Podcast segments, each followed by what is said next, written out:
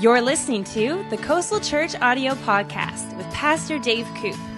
Today we're going to be talking about influence and your belongings. We have things in our life that God intends for us to share and to use as part of who we are to influence the world around us. If you were at all following the news this past week, you will have seen that Steve Jobs passed away. You talk about a man with influence. Uh, he influenced my life. I'm proof of that this morning. I got an iPad here and I got an iPhone somewhere in my pocket, and so he's influenced my life. They had said when he passed away shortly thereafter, there was over 6,000 tweets a second about his life. So that's influence for sure. He had things, he had influence, and he impacted the world, really left a legacy. Well, we may not have that degree of influence, but we do. We have influence and we have things, and God's saying, uh, you can use that. Uh, you've been entrusted to that. So this morning is about influence and our belongings. It's on a Thanksgiving Sunday, and don't we have a lot to be thankful for? Thanksgiving is really about stopping and thanking God for what He's given to us, and then also saying, How can I take what He's given to us and share it with other people? There's a couple of verses there in your notes if you want to uh, just take out your handout. We'll go through a couple verses to get started. Uh, in uh, Psalm 107, verse 1, it says, Oh, give thanks to the Lord. I like the way David starts that with the word, Oh, give thanks to the Lord. Why should we give thanks to the Lord? It's right there in the verse. For he is what? God's good. God is a good God. He's good all the time. God is good. Oh, give thanks to the Lord, for he is good. Then it goes on to say, For his mercy endures forever. I'm glad God's a merciful God. In your announcements, you heard that Cheryl and I were just sharing part of our lives, and we would not be here if it wasn't for the mercy of God. We're here because God's good, and He's been merciful to us. So we say, God, I thank you for what you've done in my life and where I am today. Thanksgiving, we do that. We stop and we thank God for what He's done. First Thessalonians 5:18, it's there in your notes. It says, "Thank God, no matter what happens." Sometimes we thank God when everything's nice and the sun is shining and, and we have some money in our pocket and we are feeling good, our health is good, and the relationships are good. We can thank God. But this verse says to thank God in every situation to give thanks. Then it goes on to say, This is the way God wants you who belong to Christ to live. So this is not a once a year thing to give thanks, it's a lifestyle, it's a life of giving thanks. There's something about the attitude of gratitude that is really contagious. And as believers, we want to live this way with a heart of thanksgiving. Hebrews chapter 13, 15 says, Therefore, by him let us continually offer the sacrifice of praise to God. That is the fruit of our lips, giving thanks to his name. And frankly, sometimes thanks is it's a sacrifice. We don't always feel like thanking God for what's going on in our life, but it's a sacrifice of praise. God, I thank you. I don't understand it. I don't get it. I don't know why this happened, but no matter what, I am going to thank you. I'm going to enter your presence with thanksgiving. You know, heaven has a protocol.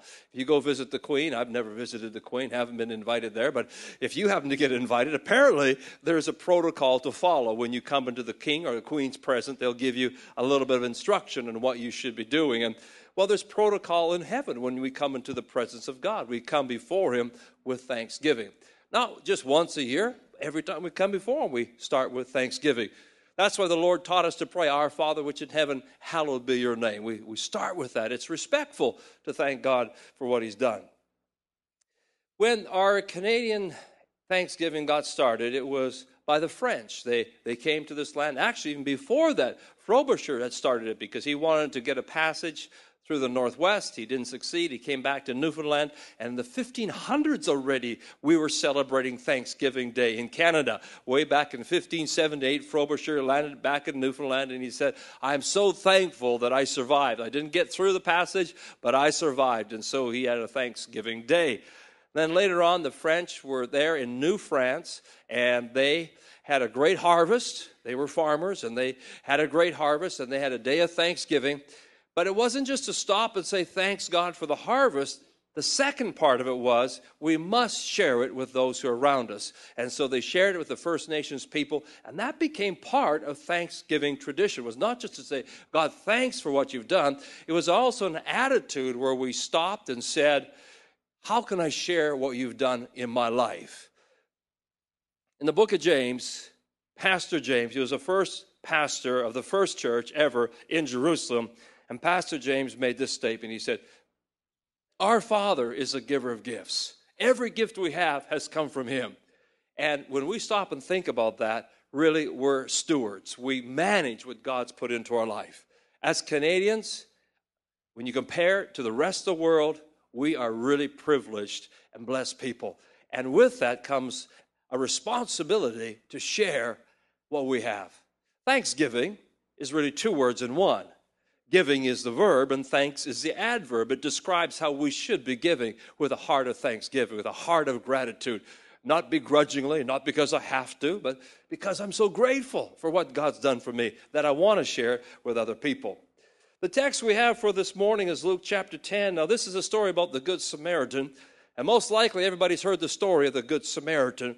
So, right about now, you could do one or two things. You could say, Been there, done that. I'll just tune out till the pastor's finished reading it, and then I'll get back into it. Or we could say, You know what? I'm going to really listen to see if there's something special in the reading of God's Word.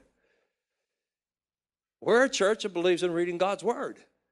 We're a church that believes that you should have a, it in the notes or on your iPhone, your iPad, or your Blackberry, your Blueberry, whatever you got. Just bring your Bible to church. And so this morning we're in Luke chapter 10. You can get your Bible out, whatever version you've got. I'm in the New King James Version for this part. I'm going to jump around on the other verses, but we'll read out the New King James. Luke chapter 10, the story of the Good Samaritan. Behold, a certain lawyer stood up and tested him. Lawyers are good at that. They're good at testing people. Stood up and tested him, saying, Teacher, what shall I do to inherit eternal life? I want us to pause there just for a second and think about that statement. What shall I do to inherit eternal life? If you've ever inherited something, likely you had nothing to do with it. You somebody else worked for it and you they passed it on to you. If your uncle left you some money, well he earned the money and he passed it on to you. Or if you inherited a house, somebody else bought it, went to the work of it, you just happened to have a relationship with that person, so they said you get to inherit it. This lawyer stands up. He says, What do I do to inherit eternal life? Really, we don't do anything to inherit something from God. It comes to us by grace, correct?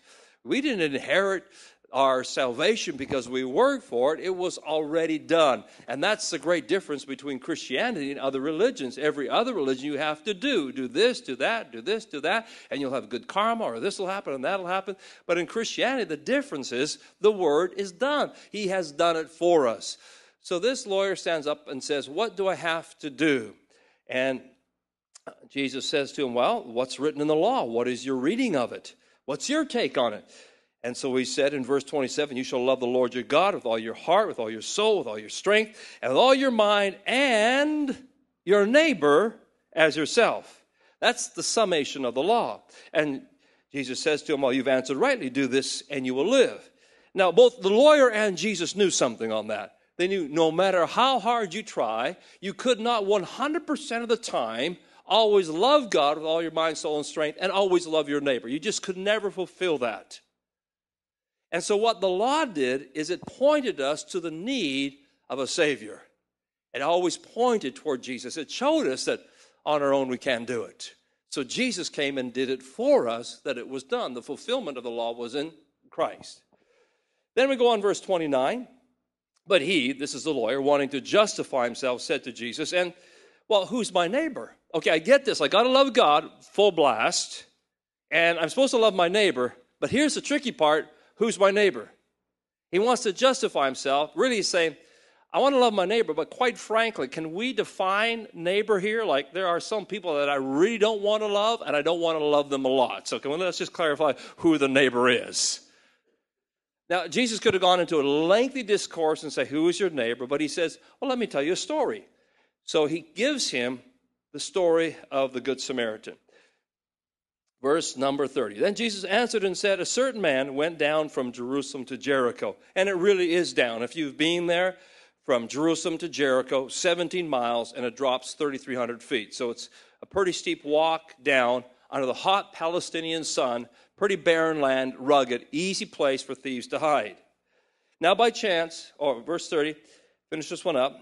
He fell among thieves. They stripped him of his clothing, wounded him, departed, leaving him half dead. So the guy's pretty beaten up, pretty bloody. Clothes are ripped, lying on the side of the road under the hot Palestinian sun. By chance, a certain priest came down the road, and when he saw him, he passed by on the other side. We would expect the priest to do something, but he doesn't do anything. Likewise, a Levite. It's likely the lawyer is a Levite. He's not like our lawyers, he's a lawyer who makes sure people follow the, the religious rules. A Levite passes by, he comes and looks, and he goes on his way. Then, verse 33, Jesus says, But a certain Samaritan.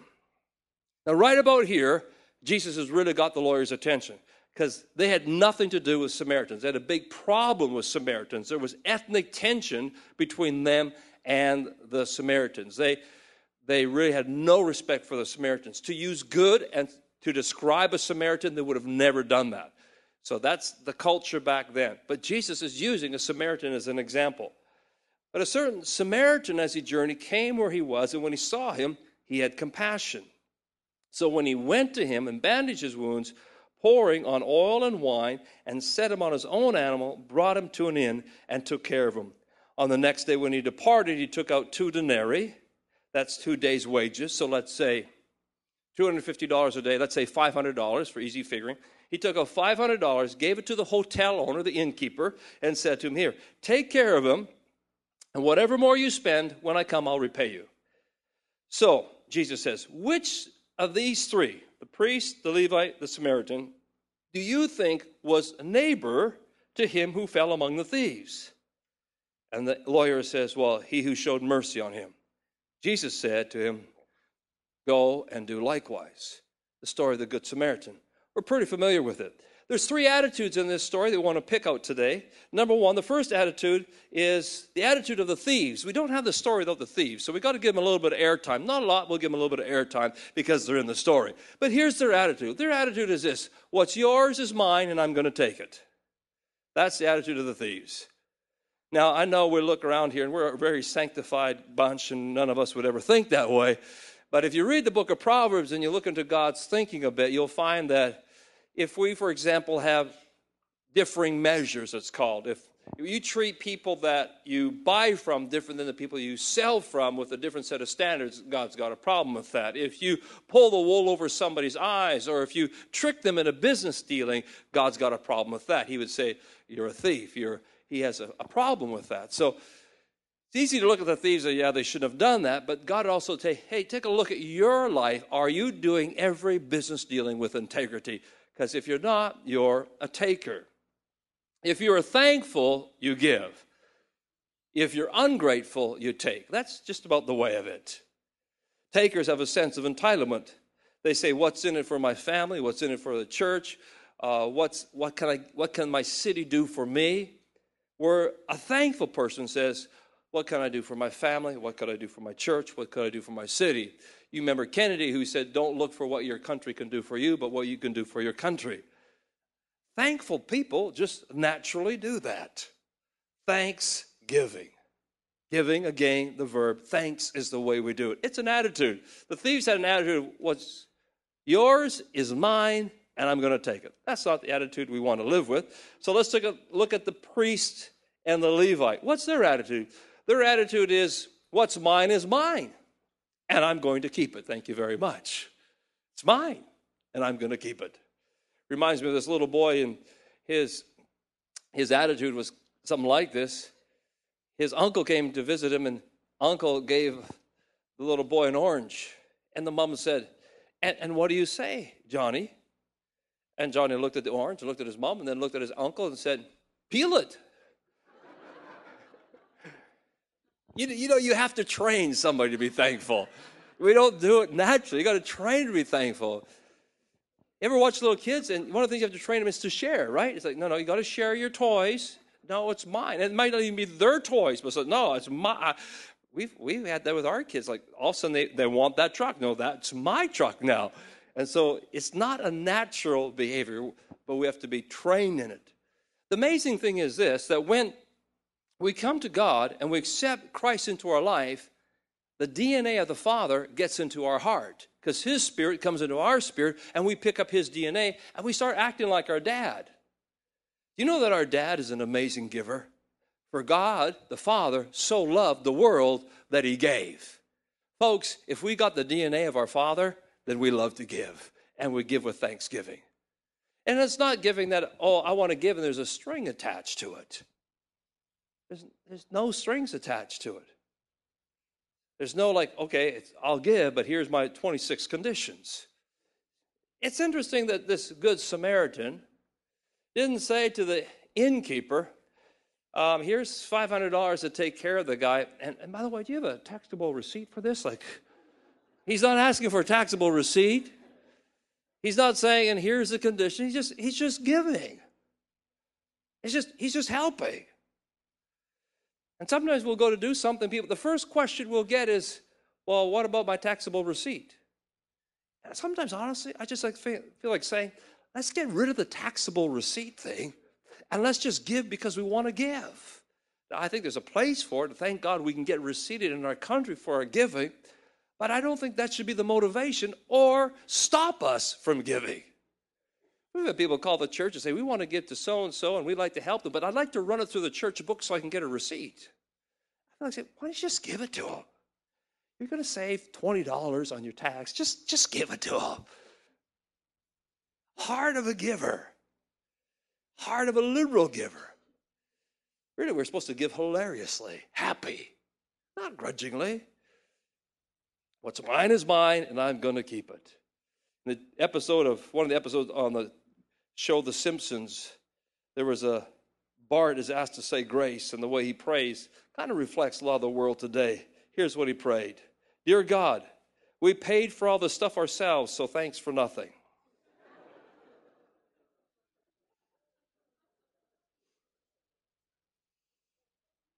I don't suggest you try that on Thanksgiving Day. no matter what your culture is. But it reflects our attitude. No, everything we have is a gift from God. So, God, thank you.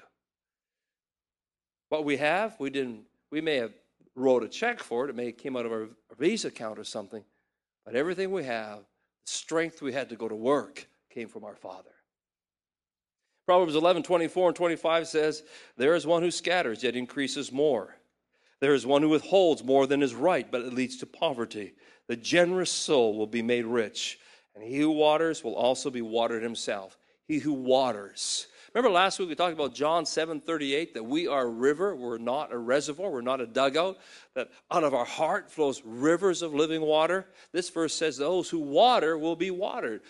The Dead Sea in Israel has different rivers that run into it, or at least one river, a couple streams but nothing flows out of the Dead Sea. It just gets more and more salty as the water evaporates. Nothing's flowing out of it. If a fish flows into it, it dies in that water because it can't support life. And if we continually take in and take in, but there's no outflow, there's no life in us. That's why E.V. Hill once said, Whatever God can get through you, he can get to you. We're designed to live that way. We're, our heart's designed to be an outflow. Thanksgiving is more than just saying, God, thank you for what I have. Thanksgiving is a response to, hey, what can I do? Who can I help? What can I, how can I share what God's given to me? Which brings us on to the next one. I put in there just before we go on, why didn't the priest and the Levite stop and help? And you can fill in the blanks at home if you want and think of some reasons why they didn't. They may have been busy, they may have been indifferent, they may have been prejudiced, they may just didn't want to get involved. Maybe medically they just felt inadequate to help. Maybe they were afraid. A number of reasons why they didn't stop and help. But let's move on to the Samaritan. What was his attitude? His attitude was quite a bit different. His attitude was, What's mine is yours, and I'm going to share it. I think that's where we want to end up on a Thanksgiving Sunday. What's mine's yours, and I want to share it, being a steward of it. Karl Menninger, who knew a lot about hospitals, a lot about the mentally challenged, he said this powerful statement, it's in your notes. Giving is a good criterion of mental health. Now, watch the last part of the statement. Generous people are rarely mentally ill. And he saw this after years of working hospital that people who would be generous were healthy mentally. But if it's a hoarding mentality, you know, the word miserable comes from the root word miser. And if it's about hoarding and keeping and holding on to everything I can get, you end up with a miserable life.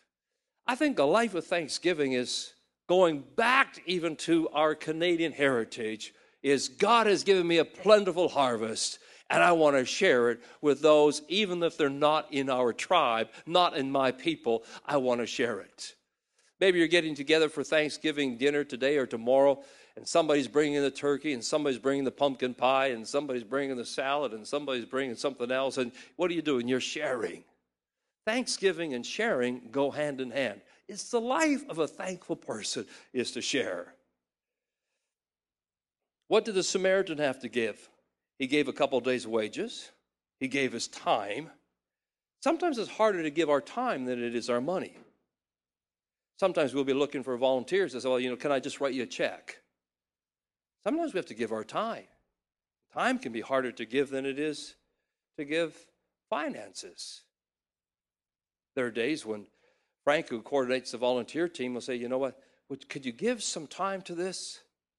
You have to really stop it. Wait, okay, that means I have to change my schedule. This guy was busy. He was on his way. He was he must have been doing business. He had a mode of transportation. He had money. He had a he had a medical kit, and he must have been a business guy. But he he stopped. I don't think he could text anybody and say, "Hey, by the way, I'm going to be late. I'm going to be helping out this guy. I'm going to be here." He, but he he changed his agenda. Thankful people. What can I do to help? Uh, safety. He gave up his safety. He gave up medical supplies. Risked his reputation, his comfort. Somebody else had the donkey ride to the hotel. His credit at the hotel.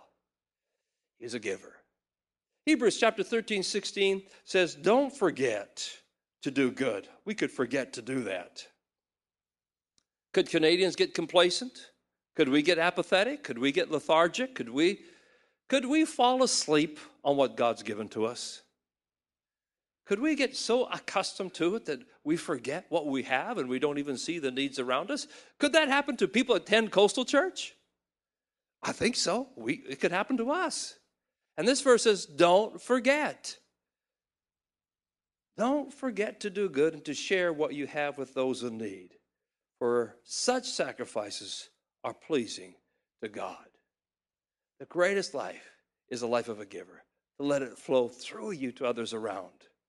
When we worked in Tennessee, I shared a little bit about Brother Littlefield in the past. He was the pastor we worked with there when we were at school, and uh, he was a great example of somebody who had things just flow through his life.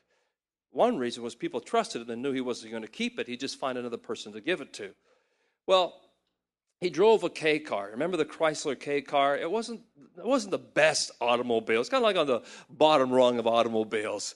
And before that, he had a VW Beetle. I think he downgraded when he got the K car. He was kind of sorry he got rid of his Beetle. But anyhow, he was driving a K car. And then one day, this lady shows up, and, or this doctor shows up and said, I have a Cadillac that I'm not using. It's pretty new and I'd like to give it to you, Brother Littlefield. And he was so happy. He says, You know what? All the preachers were driving Cadillacs back then, and I, I finally arrived. After years of years of working in the ministry, I finally got a Cadillac. He said, Wow, I'm there. I got a Cadillac. And he had a Cadillac for a couple days. This lady came into the church, and she was a single mom, and uh, she was trying to support her, her family. And she had done a real estate course, and she said, Brother Littlefield, would you pray for me? I've got an automobile, but it's not very good. I'm trying to sell real estate. I'm embarrassed to even put the clients in my car and show them these nice properties. Would you pray for me that I could have a better tool than what I've got? And Brother Little said, I don't have to pray for you. Come on back. I got a car for you. Now, what car do you think he gave her? The K car or the Cadillac? He gave her the Cadillac. But this was his lifestyle. He was known to give things away. His wife had a problem with him because he'd also often give away her shoes without asking him. now, guys, there's just certain things you don't touch. One would be your wife's shoes. That's right next to diamond rings. Shoes and diamond rings are in the same category. So you got you really would have to ask before you it's like giving away a diamond ring, giving away your wife's shoes. But he, he got in trouble. There were some days that Mrs. Littlefield wasn't as happy as Brother Littlefield. I kid you not, we experienced this firsthand because we were coming back to Canada and we needed some winter tires on our car. We said, Brother Littlefield, We don't have much money, but we need some winter tires to drive back to Canada. He says, Ah, no worries. I, I got a set for you. So we went out and out of this barn, there was these tires up on the this uh, ledge up there. He says, Dave, you're tall. Reach up and grab those. Those will fit your car. We, I got them, put them on. They fit perfect. Great winter tires. We came back and, and we said hi to Mrs. Littlefield, and she just kind of snarled at us. I said to Cheryl, what, what did we do? Honestly, what have we done? And we said, Brother Littlefield, a couple weeks later, said, What's going on? Like, your wife is really kind of being rude to us. He said, Well, that's because I gave you her tires. That's why. she went to get her tires and she said, Where were they? She said, Well, I gave them to the Koops. They needed tires. So. So it's just kind of good to check if you're giving something away that's not yours. It's best to give away your stuff, not somebody else's. So, what caused the Good Samaritan to share? Very simply, compassion caused him to share. That's what motivated him to share. And it was based on a need. He saw a need. Remember the series on courage? We're courageous because there's a cause or a need. This man was courageous because he saw a need and he responded to it. It courage or compassion does something. It doesn't just sit there and watch. It steps up and does something. It's easy to say, yeah, you go for it. I'll stand and watch. If it works, you know, then I'm going to come along later. Compassion says, no, I must do something. And it, compassion will cost you. You got to put skin in the game, so to speak, if you want to be living a life of thanksgiving, because it will cost you something. It costs a good Samaritan to get involved. But it also revealed that he had a relationship with God because it demonstrates that we love our neighbor. We love God, we love our neighbor. You can write this verse in the notes, 1 John 3 17. But if anyone has enough money to live well and sees a brother or sister in need and refuses to help, doesn't get involved, John, the great love disciple, says, asks us a question how can God's love be in that person? You saw the need and you didn't respond. One of the greatest examples of a good Samaritan that I know is our good friend, brother Bill Strickland. Bill in Pittsburgh built a center to help the people that were beat up on the side of the road, mostly young people and people that lost their jobs, and built a center to help with that. And we're going to also build one here in Vancouver. As a church, we said, hey, let's get involved and help this. It won't be under our church umbrella. We're not looking for one more person in the pew. We're not looking for more things to do, but we're saying, what can we do to help our city? We've talked about the past and and it's really hard for me to explain the depth and what's all involved with it. So I thought I'd show you this morning just a little clip from Pittsburgh and Bill explaining, and some of the kids explaining the difference it made. He really has been a good Samaritan there and other centers. And then we're going to wrap up this morning. Pray every day that I wake up the next day. Because the things people do nowadays is just crazy. That's all I really wish for. That's one of my biggest dreams is to stay alive.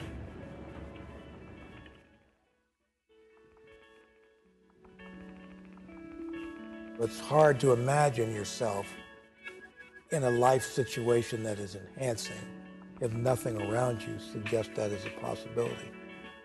It's very difficult to have dreams when you're in a community that doesn't have dreams.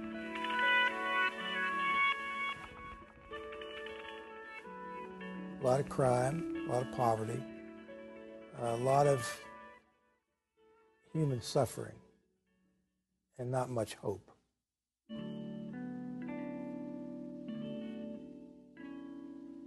Manchester is different from any other part of the city. A land apart, a small enclave. That was a blank, like many kids, just a fog you know you were alive. You knew something was going to happen, but you didn't know what and you didn't know how.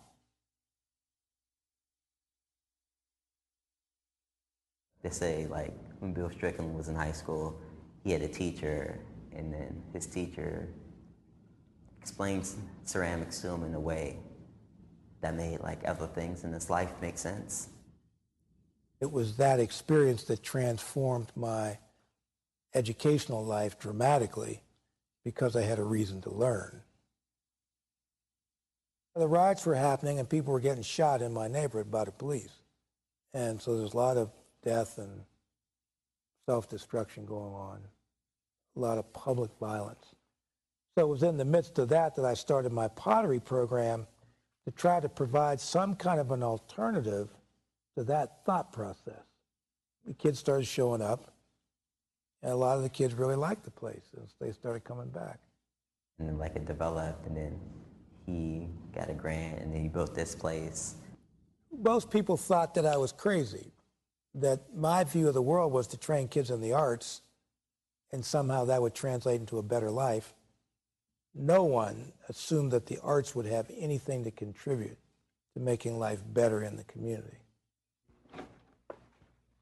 Hi, Fred. Hi, Elsie. You haven't met Bill. This Hello, is Bill, Bill. Strickland. Bill, this is Fred Glad to meet you. My pleasure. The point is that you don't have to go somewhere to be a part of the world. You can bring the world to where you live.